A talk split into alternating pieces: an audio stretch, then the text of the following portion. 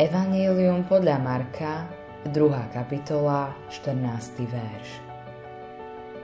Idúc uzrel Lévyho, syna Alfeovho, sedieť na colnici a povedal mu Nasleduj ma. A on vstal a nasledoval ho. Lévy, známy aj ako Matúš, vyberal dane pre Rím. Rím v tom čase silou okupoval Izrael, preto ľudia považovali Matúša za zradcu. Nevieme, či to boli peniaze, čo motivovalo Matúša pracovať pre Rím. Ale nech bol dôvod akýkoľvek, zdalo sa, že zišiel z cesty a poburoval židovských spoluobčanov. Matúš tiež poznal Ježiša, pretože Ježiš slúžil v oblasti, kde bol Matúš. A ako vyberač daní, Matúš vedel, čo sa okolo neho deje.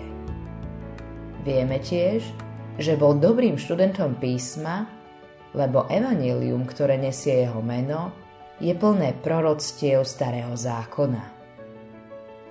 99 citátov starého zákona dokazuje v Lukášovi, že Ježiš bol Mesiáš.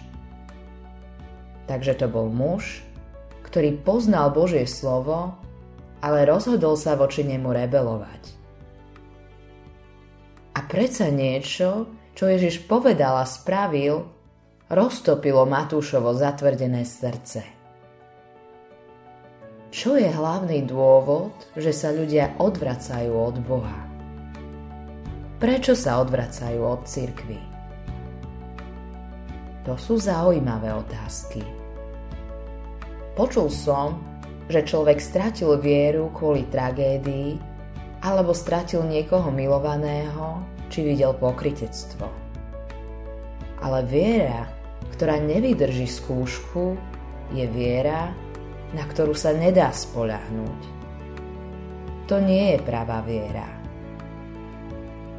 Keď Ježiš povedal Matúšovi, nasleduj ma, Matúš sa postavil a nasledoval ho.